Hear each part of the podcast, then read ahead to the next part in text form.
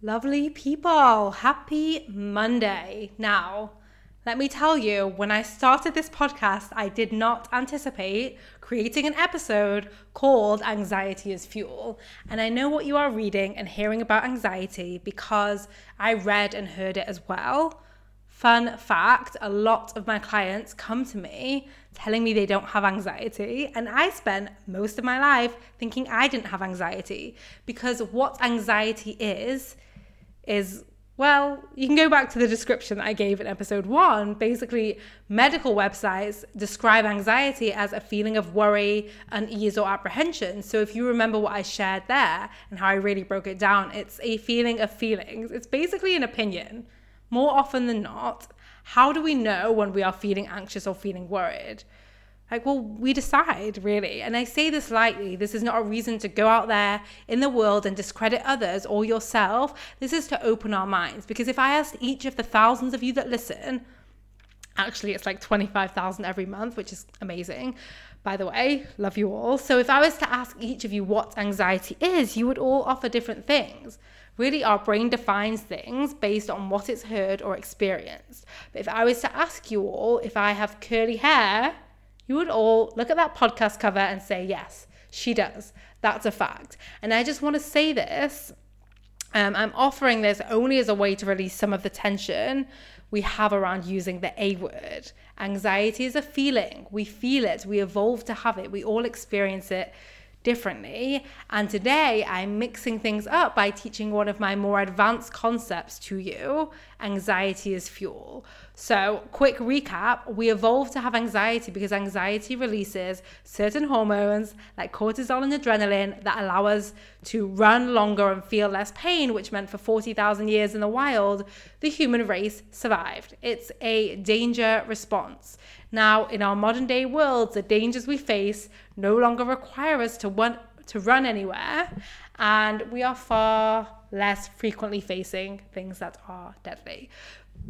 What tends to happen actually when we experience anxiety now is that we make it mean that there's something wrong with us, something wrong with the anxiety, something wrong, full stop. And since anxiety shows up when our brain thinks something is wrong, this creates more anxiety. And in this way, anxiety can be draining, not only of our energy and our attention, but also with the story that we feed on about us and what it tells us. We aren't good enough. There's something wrong with us. We should quit. We can't do things.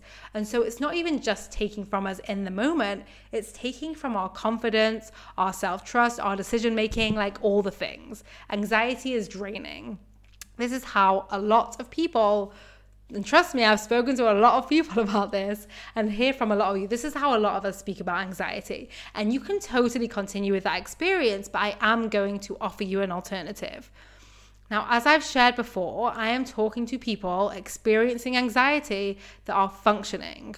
While I've spoken before on my podcast and on my opinion around the looseness of the term disorder, I do want to say that this is intended for people that are able to get out of bed, hold down a job, go do their own food shop, right? Like anyone can listen. And I have had multiple people message me that haven't actually been functioning and tell me how this podcast has helped them too. But this is really intended for those of you listening, experiencing anxiety while being able to function day to day. So, when I am talking about anxiety as fuel, I'm referring to goals right? Like a follow on from the goals for growth episode last week.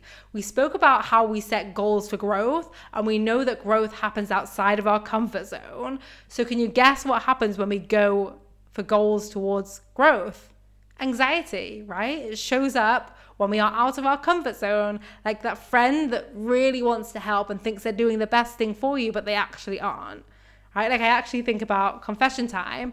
The amount of times in my younger days I wanted to call my best friend's boyfriend and be like, stop acting like a dick. Now, you know, and I know that had I done that, probably wouldn't have ended up with him not acting like a dick. Probably would have ended up with him acting like more of a dick. So anxiety is just like that best friend, me, that means well, except it doesn't have that awareness that it might not help things and could even make them worse. So we don't need to argue with that anxiety and drain ourselves. It's a total deflection, by the way, away from the goal, the problem, whatever we are looking to create. And if we are working on a goal for growth and anxiety shows up, this is actually a good thing. It's literally the indicator that you are going for growth. We are choosing to step out of our comfort zone. And of course, anxiety is there. This is literally its purpose. Nothing has gone wrong. In fact, things are working exactly as they should. This is how we evolve. This is the mechanism we have in place. And this is what we spoke about with the buy in for growth. This anxiety is the buy in for growth. And this is why the growth happens because it's an opportunity to reprogram our brain away from its primitive habits, right? Like your subconscious brain is telling you that you are going to die and something terrible is going to happen, and you definitely shouldn't pick up the phone and make that phone call or speak on a stage. And you get to actually teach yourself and your primitive brain that you are the boss, right? I always say your brain is a tool for you, not the other way around. Even though it can speak a lot, it's literally just like a hand, it's a tool for you. Your brain is not the boss of you. And this is such a powerful example of it. And when it tries to deflect you with anxiety, you really just get to show your brain who is boss with love, right? We don't want to argue with our brain. And you get to like lean into yourself and you can actually feel more empowered as well. So when the anxiety shows up and you make it mean something is wrong, of course, it drains you and distracts you and exhausts you and t- sends you into a negative spin whenever we think something's wrong. It's like that negative compounding effect. But when anxiety shows up and you make it mean that things are going right, like this is supposed to happen and this is the buy in, and remember that you chose it because you chose your goals based on growth and discomfort and anxiety, therefore, then the anxiety will fuel you. Like it still may feel physically uncomfortable, but guess what? You can do uncomfortable. Life is uncomfortable for all of us. You can have discomfort for growth or discomfort for nothing. Your choice.